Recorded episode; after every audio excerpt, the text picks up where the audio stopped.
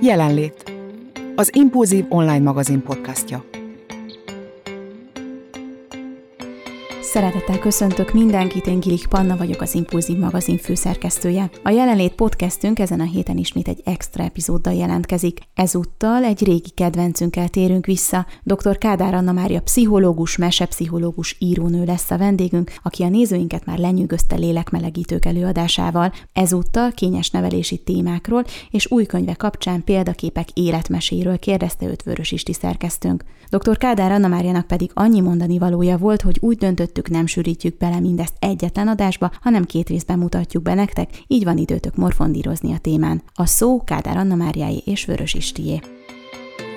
Először is nagyon-nagyon szépen köszönöm, hogy újra itt vagy velünk, mert ugye hát most már úgy tűnik, hogy ezer éve volt, ugye még a pandémia előtt Kalocsámi személyesen is köszönthettünk téged az Impulszív magazin lélekmelegítők estén, beszélgethettünk, találkozhattunk. Örülünk, hogy újra itt vagy. Szia, Anna! Szia, és én is köszöntöm a hallgatókat. És arra gondoltam, amikor beszélgettük a főszerkesztővel, Panával, hogy Kedár Anna Máriával nagyon kéne fölvenni egy jelenlét extrát, mert milyen jó lenne, mennyi mindenről lehet vele beszélgetni, hogy oké, okay, ez most tök jó alap, de lecke föl van adva rendesen, miről beszélgessünk. És arra gondoltam, hogy amiről talán nem lehet eleget beszélni, és az egyik könyvednek egyébként a téma megjelölése címe adta az ötletet, ez a bizonyos kényes nevelési helyzetek, úgynevezett tabuk. Viszont láttam a felületeden, ugye a Facebook mesepszichológián lehet téged követni például, hogy jött egy példaképekről szóló könyved is. Megpróbáltam a kettőt valahogy összefésülni, szóval arra gondoltam, hogy kényes nevelési helyzetekről beszélgetnénk, miről, mikor, hogyan beszéljünk a gyermekkel, hogyan segíthetnek át ezeken a helyzeteken például a példaképek, és hogyan választjuk meg őket. Mit szólsz, hogy tetszik? Nagyon jó. Még ezzel a kombinációval nem találkoztam, de nagyon jól összeraktad ezt a két témát. Na, hát akkor szaladjunk is neki. Annál is inkább, mert itt azt mondod, hogy a titkokat és a tabukat mesélhetővé kell tenni, mert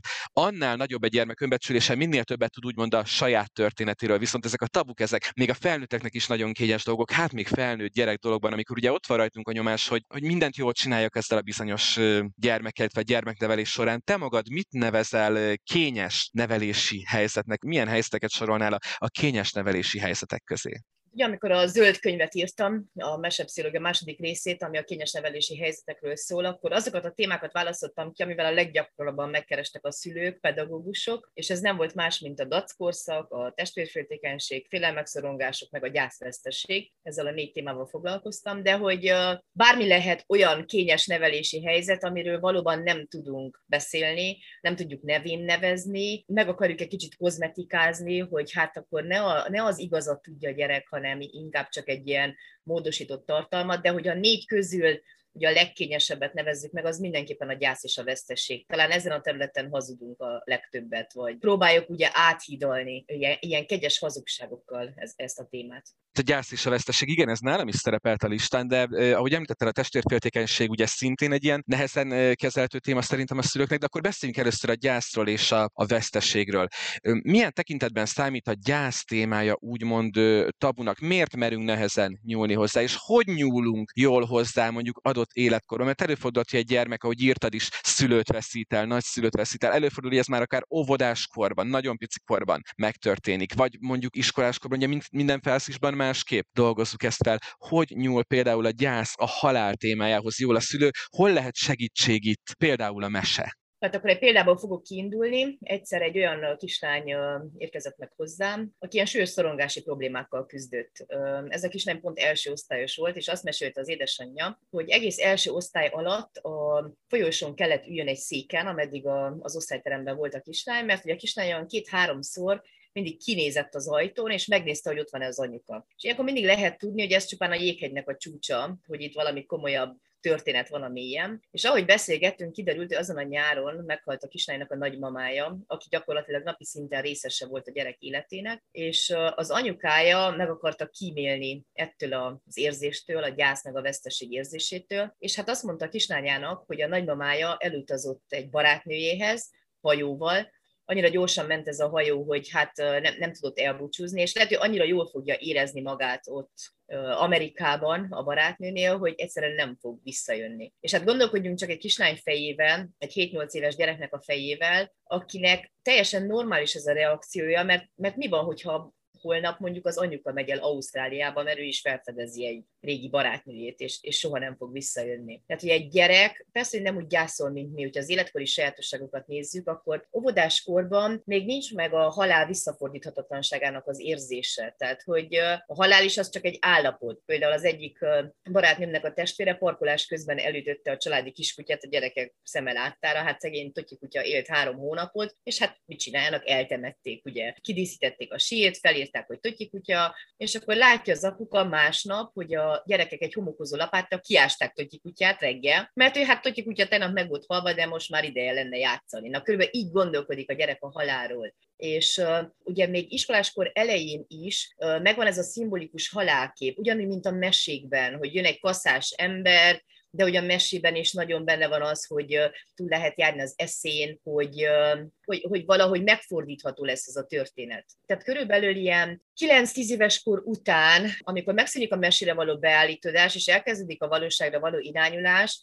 akkor születik meg a halál visszafordíthatatlanságának a ténye. És ez egy hatalmas, hát ilyen egzisztenciális válságnak is nevezzük a, a gyerek életében, mert hogy akkor döbben rá, hogy az élet véges, hogy a, szerettei elveszíthetők, akár a nagyszülők, akár a szülők, akár az ő élete is véges. És én például nagyon-nagyon jól emlékszem az én gyerekkoromnak az egyik kedvenc mesére, ami nem volt más, mint a halhatatlanságra vágyó királyfi. És nekem ez egy akkora ledöbbenés volt, ugye ez több népnek a meséjében benne van, és volt nekem egy román mesekönyvem magyar fordításban, ez a Petri Ispiriszko által gyűjtött mesék, és elolvasom abban a mesét, és ugye hát most nem fogom elmesélni a mesét, de a végén lényeg az, hogy van egy jelenet, hogy feldobják a királyfét, és ugye a magyar népmesében az élet oldalára esik. És hogy utána néztem, és az összes többi népmeséjében a halál oldalára esik. És tehát, hogy, hogy nincs meg ilyen népmese, ami, ami így végződne, hogy egyszerűen meghal a hős. Jó, hát az öreg király meg szokott halni, de akkor átadja ugye a, a fele királyságát, meg a, a menyegző után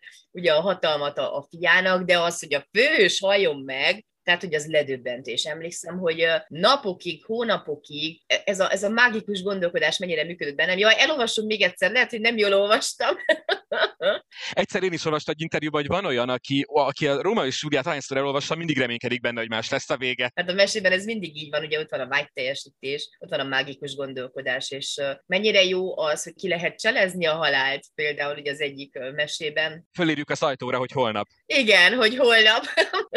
Igen. Így van. Viszont ugye a, a halál témája, hogy mennyire érdekes, hogy hogy fogja meg a, a gyerek. Én mai napig emlékszem rá, nem voltam szerintem már olyan nagyon pici, mert a, akkor futott a, a kishablányféle mozi mese, tehát a Disney mese a moziban, és a szüleim meg akartak lepni vele, és hazahozták véhesen, csak ugye ők nem vágták, hogy most ez csak Disney, vagy hogy ebből volt-e korábbi verzió is, és ugye az eredeti verzióban ugye a kishablány ott a végén konkrétan szó szerint emlékszem rá, pedig vagy 25 éve volt, hogy láttam egyszer fehér tajtékká változik. Hát azt hittem, hogy megállok a növésben. Mert ugye egy mesében, ha ez a, ez a bizonyos halál dolog, amit mondtál, elmúlás dolog, ennyire nehezen érinti meg a, a gyereket, és ennyire, ennyire fontos, hogy ezzel szembesüljön. Én például nagyon tartottam tőle, volt egy Lila és tündérbogyó mese, a kislányom hat éves, nagyon szereti a Lila tündérbogyó sztorikat, amikor ugye a, az utcán talál egy, hát ugye az olvasó tudja, hogy egy elpusztult kisegeret, amit hazavisz a kislány, és úgy gondolja, hogy csak alszik és babusgatja és vigyáz rá, és várja, hogy fölébredjen. És érdekes, hogy én magam szülőként nem azt mondom, hogy rettegtem, majdnem szorongva olvastam, hogy mikor döbben rá a gyerekem, hogy az a, az a, az a kisállatot elpusztult, és ez mit fog, fog benne okozni. Tehát akkor jó, hogyha a gyermeknek például már ennyi idősen egy ilyen történetet bemutatunk? Mert nekem például még szülőként is sokkos volt. igen, ez, ez amúgy az én történetem. Tényleg? Uh, igen. Képzeld el, hogy a tömbház körül ilyen rákcsáló írtás volt, és ilyen kis egerek voltak a pocsolyákban, és én egyet szépen hazavittem. Teljesen meg voltam győződve, hogy alszik az egér, és valamikor fel fog ébredni. És kivettem a szekrényből az egyik legszebb ruhámat, becsomagoltam, és betettem az ágy alá, hogy majd amikor a szüleim nem látják, akkor fogok játszani vele, csak a, lebuktam, mert hogy anyukám aznap porszívózott, és amikor kiszedte az ágy alól ezt az egeret, hát majdnem szívinfarktus kapott, és képzeld el, lehúzta a vécén. Tehát na, na, körülbelül ez olyan volt, amikor a te habliányod tajtik változik, hát ez szerintem életem egyik traumája, hogy az a kisegér eltűnt, és hogy, hogy emlékszem a szidásra, és hogy gondoltam, hogy egy döglött egeret hazahozok.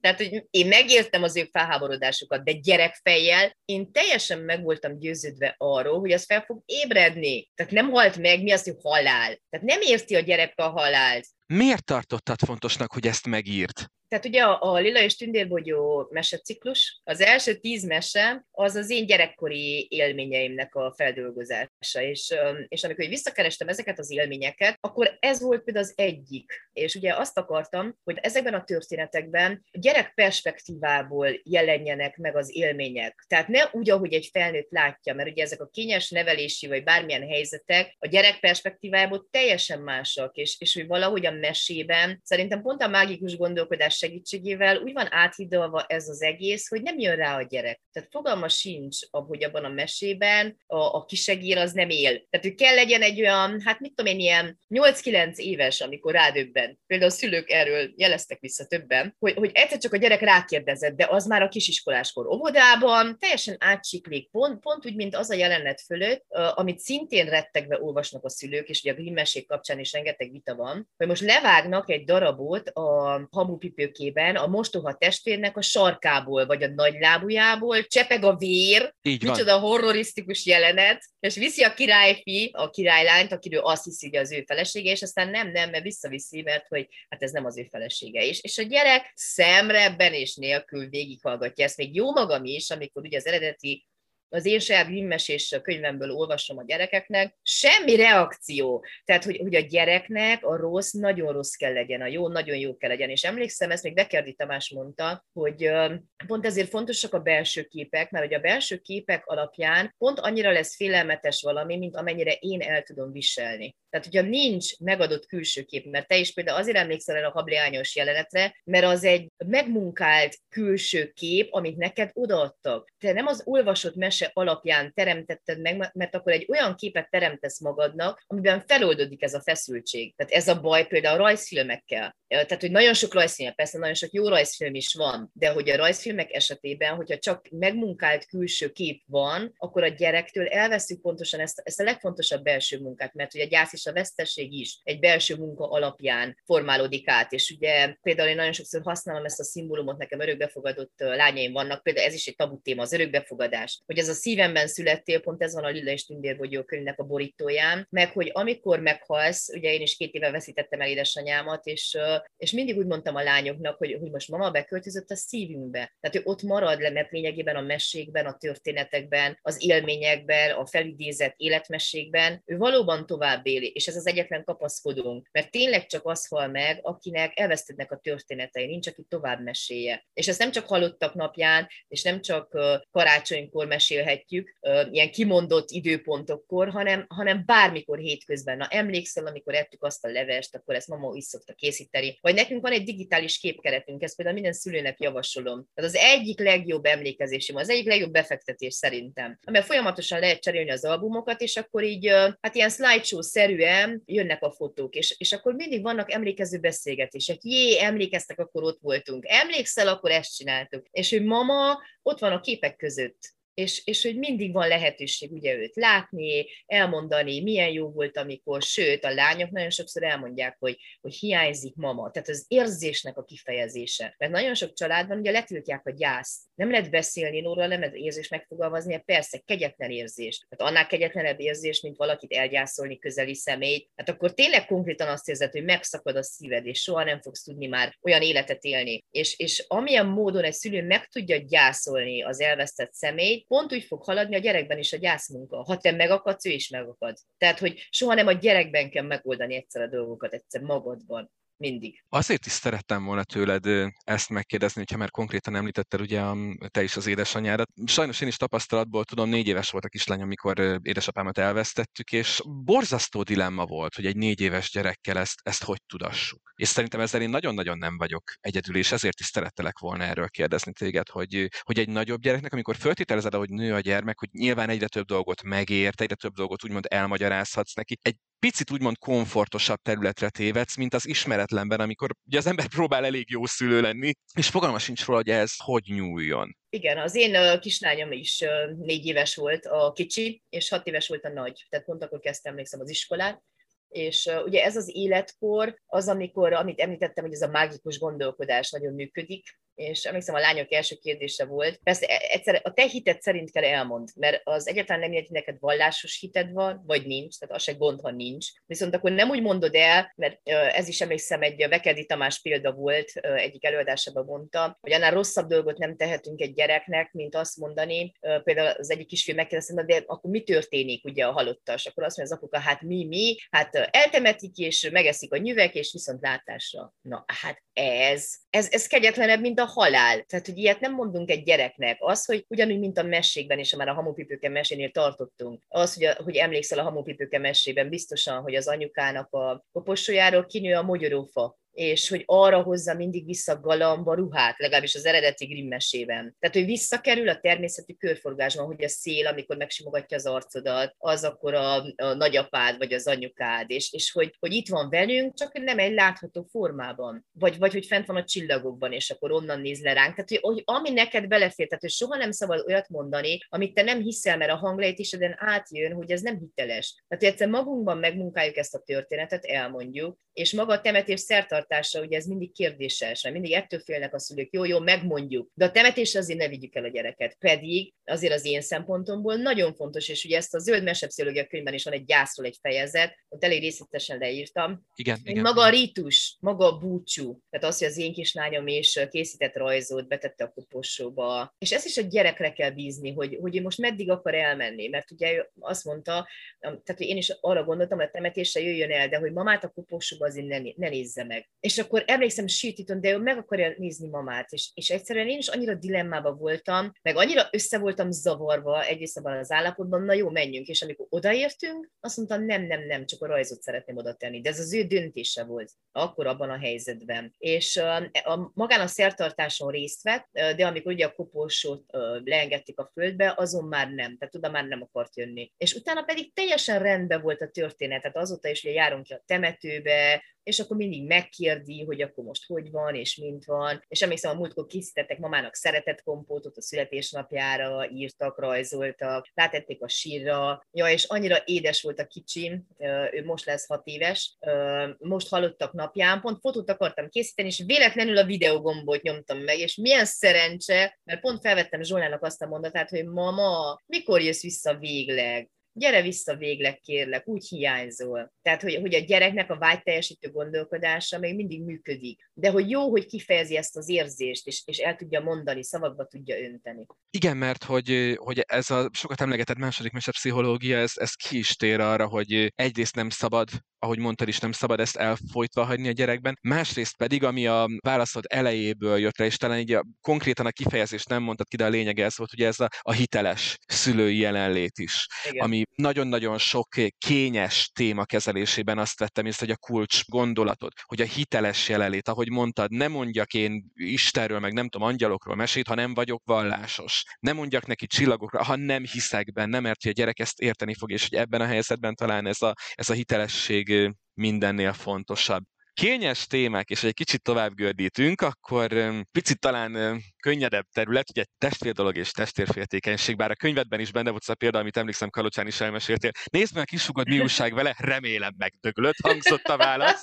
igen, igen. Tehát, hogy a testvér kérdés, hogyan tudunk a legjobban állni a testvér kérdéshez, azon kívül, amit visszatérő volt a könyvben is, ez a több előadásodban, hogy hát ha egy mód van rá, akkor ne az nagy testvér oviba meneteléhez időzítsük a kisgyermek érkezését, mert hogy az aztán a létező legnehezebb pálya, amit magunk elé tűzhetünk. Igen, mert akkor a gyerek valóban azt éli meg, persze szubjektíven az ő belső világában, hogy nem elég, hogy jött még egy kis betalakodó, engem még kis raktak itthonról, és ez tényleg teljesen így van az ő szemszögéből. Emlékszem, amikor ugye megint saját példát idézek fel, akkor ugye nekünk nem volt időnk felkészíteni Lillát, hogy kilenc hónapig ő most tesója fog érkezni, egyszer csak érkezett egy tesó. És két és fél éves volt Lilla, amikor az ötnapos Zsolnát hazavittük, és letettük mellé az ágyra. Zsolna úgy nézett ki, pont egy moncsicsi, ilyen nagy barna haja volt, és a fehér pójába becsomagolva. Tényleg olyan volt, mint egy játékbaba, és emlékszem, Lilla felébredt, és akkor így uh, csodálkozva konstatálja, hogy ez nem egy játékbaba, ez egy igazi baba, mert hogy pislog magától, meg mozog meg, meg stb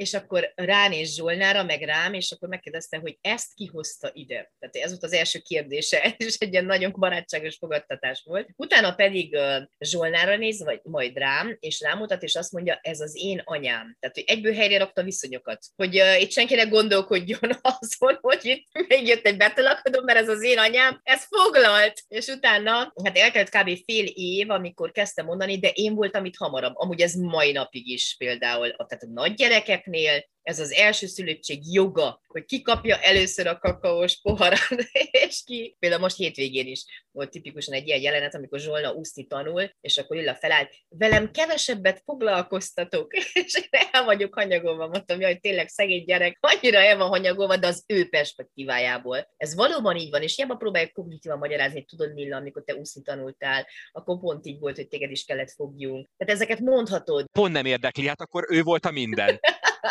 hogy megöleled, megfogod, és tényleg ott vagy mellette. Na, de eltelik ugye még egy fél év, tehát a három és fél éves lehetett, amikor azt mutatjuk, ugye mi mindig mondtuk nekik, hogy na, akkor a szívünkbe születtél, és mindig mutattam ugye itt a szívem fölött, hogy na, akkor itt születtél az én szívembe, és egyszer Lilla azt mondja, szerintem az életem leggyönyörűbb mondata, hogy tudod, anya, én itt születtem a te szívedbe, és a másik felére teszi a kezét, és Zsolna itt a másik szívedben. Tehát, hogy ez hihetetlen volt, hogy, hogy mennyire tudja integrálni a gyerek. De hogy a testvérféltékenység mindig volt, van és lesz. És uh, mai napig is. Tehát ugye a verekedés, a veszekedés pedig lánygyerekek és elmondhatom azt, hogy nincsenek gyereknevelési ismereteim, de ezt nem lehet kiküszöbölni. És szintén Vekerdi, ugye hát Vekerdi az én nagy mesterem, és mindig eszembe jut, és fülembe csengnek az ő szavai, hogy akkor kell beleszólni, amikor vér folyik. Ugye ezt a, vér, ezt a vért ezt szimbolikusan érti, de hogy amikor már úgy érzed, hogy nem bírod tovább, vagy amikor már tényleg elfajultak a helyzetek, addig ki kellene bírni, mert annyira jól megoldják a gyerekek. Amúgy persze, amikor citeráznak az idegeiden, és már neked is leadási határidőd van, vagy például mi is, amikor ugye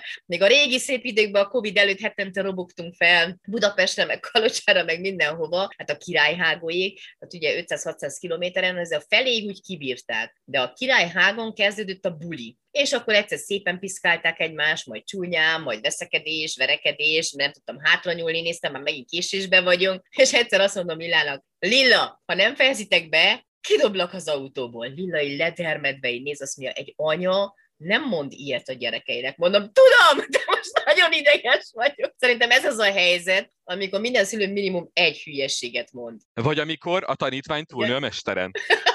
hát igen. Ez is milyen érdekes, és erre is a nagy lányom hívta fel a figyelmemet, hogy valóban az van, hogy amikor a testvérféltékenységes dolog történik, mindig a nagynak a nevét mondjuk. És Lila azt mondja, de miért nem mondod azt is, hogy Zsolna? És igaz. Mert mindig úgy kezdem a megszólítást, hogy azt mondom, Lilla, és miért, miért a nagy mindig a hibás? És miért mindig azt mondjuk, ugye, hát én most nem, de hogy emlékszem, hogy én is gyerekkoromban nagyon sokszor hallottam, hogy neked legyen több beszed, mert a nagy vagy, és a kicsi tudod, ezt akartam kérdezni, ez egy rossz beidegződés? Nagyon, nagyon. Mert hogy miért a nagynak kell legyen több beszed? Nem elég, hogy őt megfosztották egy csomó dologtól, és lekerült a trónról, Hát a világ egyik legkegyetlenebb érzése, a trónfosztottság érzése. Azt, azt is mondtam, hogy azt a hasonlatot kellene elképzelni, hogyha mondjuk a partnerünk hazajönne, és hazahoz egy új asszonyt, és mondaná, hogy drágám, hoztam egy új asszonyt, reggel együtt fogtok kávézni, megosztik a házi munka, jó, hát a gardróbban is kell egy kis hely, az újdonsult jövevénynek, hát még az ágyat is meg kell osztani, de olyan jól lesznek, majd meglátod. Na most ez kit fog megvigasztalni? Ezt még felnőttként sem tudnánk lenyelni, nem hogy gyerekként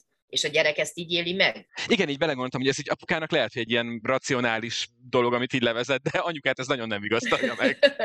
Igen. Annál is inkább, mert ugye a testvér dolog az egy olyan dolog, ami, amiben rengeteg kérdés merül föl. Egyrészt, hogy a testvérféltékenység, ez az alap, amit mondtál, illetve, ha már testvérekről beszélünk, akkor ugye a kor kérdése, te vagy a nagyobb, ez már elhangzott, te vagy a felelős, te gondolkozz. Arról nem beszélve, ugye, hogy ezt szintén leírtad a könyvedben, hogy ebben a korban, amikor jön a kisgyerek, akkor a nagygyereknél automatikusan beindul egy úgynevezett regressziós folyamat bizonyos szinten, és, és visszatér egy kicsit, talán ebből fakadóan is, hogy legyen ő is kicsi, legyen ő is annyira szeretve, legyen ő is annyira középpontban, mint amennyire volt, amikor olyan pici volt, mint a pici élvevény, de hogy hova akartam ebből kiukadni? Abba, igen, hogy a testvérek közötti életkor kérdése. Szintén egy fontos kérdés.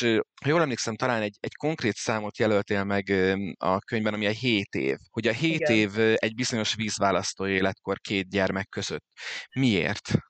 Igen, mert ebben az esetben már nincs igazi testvérkapcsolat, mert a nagy egy kicsit a gondozó szerepében van a kicsi mellett. És ez pont a koppányos példa mellett, aki ugye, aki azt mondta a testvéréről, remélem megdöglött, hogy az ő esetében gondolta az anyuka, hogy ott pont 7 év van, és már nem lesz, hát meg van oldva. Hát nincs testvérféltékenység, koppány elsős, és, és, és ott jön a kis testvér, és egy olyan heves indulatot, érzést váltott ki, amire senki nem számított, hogy még akkor is amúgy van testvérféltékenység, viszont már nem az az együtt játszós, együtt homokozós periódus, mert az a hét év egyre nagyobb távolság lesz. Például ugye az ő kislányok is az én nagylányommal egyidős, nyolc éves, és ugye koppány, hát egy serdülő kamasz, két méteres, 15 éves. Na most mit játszanak együtt? Hát, hát koppány hergeli violát. Körülbelül ez a játék, amit együtt játszanak, meg viola visszabosszantja koppányt. Tehát, hogy, hogy még a kicsi azért kell nőjön még jó pár évet, szerintem az a 10-11 éves életkor, amikor már ugye le tudnak ülni, és ilyen bonyolultabb a stratégiai játék, vagy bármi. Például szoktak römizni együtt,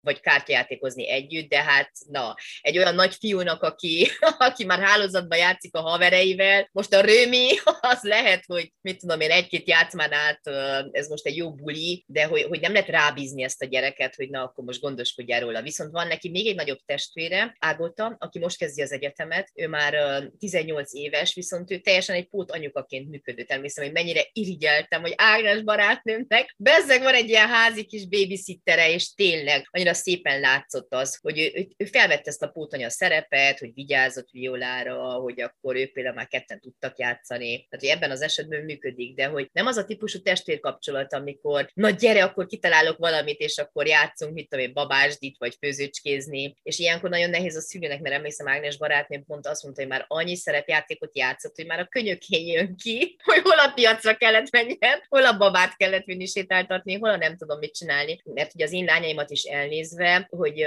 ugye a testvér féltékenység meg a, a maga bonyolult kapcsolat mellett azért mennyire szép együttműködések alakulnak ki. Például tegnap este is szaladgáltak itt a fejlámpákkal, meg két hátizsákkal, mert jött a medve. És akkor ők az erdőben voltak, lekapcsoltak minden villanyt, és ők annyira jól el voltak, hát így éjfél utánig, hát most vakáció időben, éjfél utánig keresték a medvét. Hol a medve, jön a medve, és ez csak egyik játékosok közül. Ugye most nagyon-nagyon sok dologról beszéltünk, ami úgymond a szülőknek a, a, a félelme, félelmeiknek a kezelése, hogy jól csinálom, rosszul csinálom, hogy csináljam jól.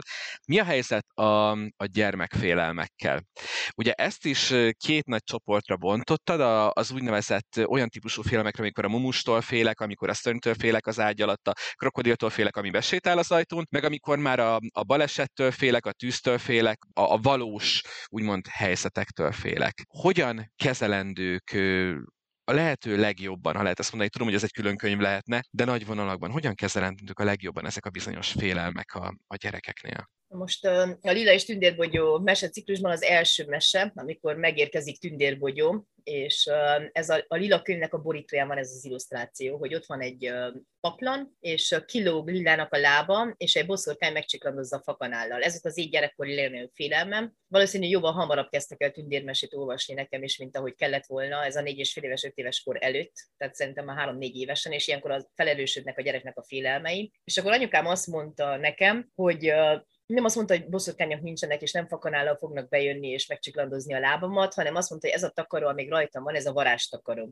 És addig védettséget élvezek. Úgyhogy így mentem ki, emlékszem éjjel a WC-re, hogy húztam magammal a paplanomat, mint egy palástot, és milyen érdekes a gyerek logikája, hogy, hogy a fürdőszoba ajtó előtt letettem a földre, és a dolgom végeztével húztam magam után visszafele, mint hogy a fürdőben nem jöhetett volna be a mumus, vagy a boszorkány, vagy bármi. És a legrosszabb dolog, ami egy gyerekkel történik, hogy kognitívan próbáljuk megmagyarázni. Ugye fel felnőttként, szülőként, hát ez a zsigeri reakciónk, hogy megmagyarázom neki, tehát veszek egy lámpát, bevilágítok az ágy alá, és megkérdem, látszott mumus? Nem. És tudod, ez az árnyék, amit te most látsz. Ettől nem fog csökkenni a gyerek félelme. Tehát én hiába magyarázom meg, ez körülbelül pont olyan, hogy aki fél a, nyilvános beszédtől. És azt mondjuk neki, na állj fel a színpadra, ott van 500 ember, de csupa barátságos ember, nyugodtan mesél magadról, hát nem lesz olyan nehéz, na hát ezt most ki lehet bírni. Nekem is azt mondták, hogy próbáljam őket krumplinak képzelni. Hát egyáltalán nem volt könnyebb, hogy egy krumplis zsákot ott elképzeltem. Tehát, hogy ez is egy milyen tanács, hogy képzeld őket krumplinak. Hát az elején még a fejeket se látod.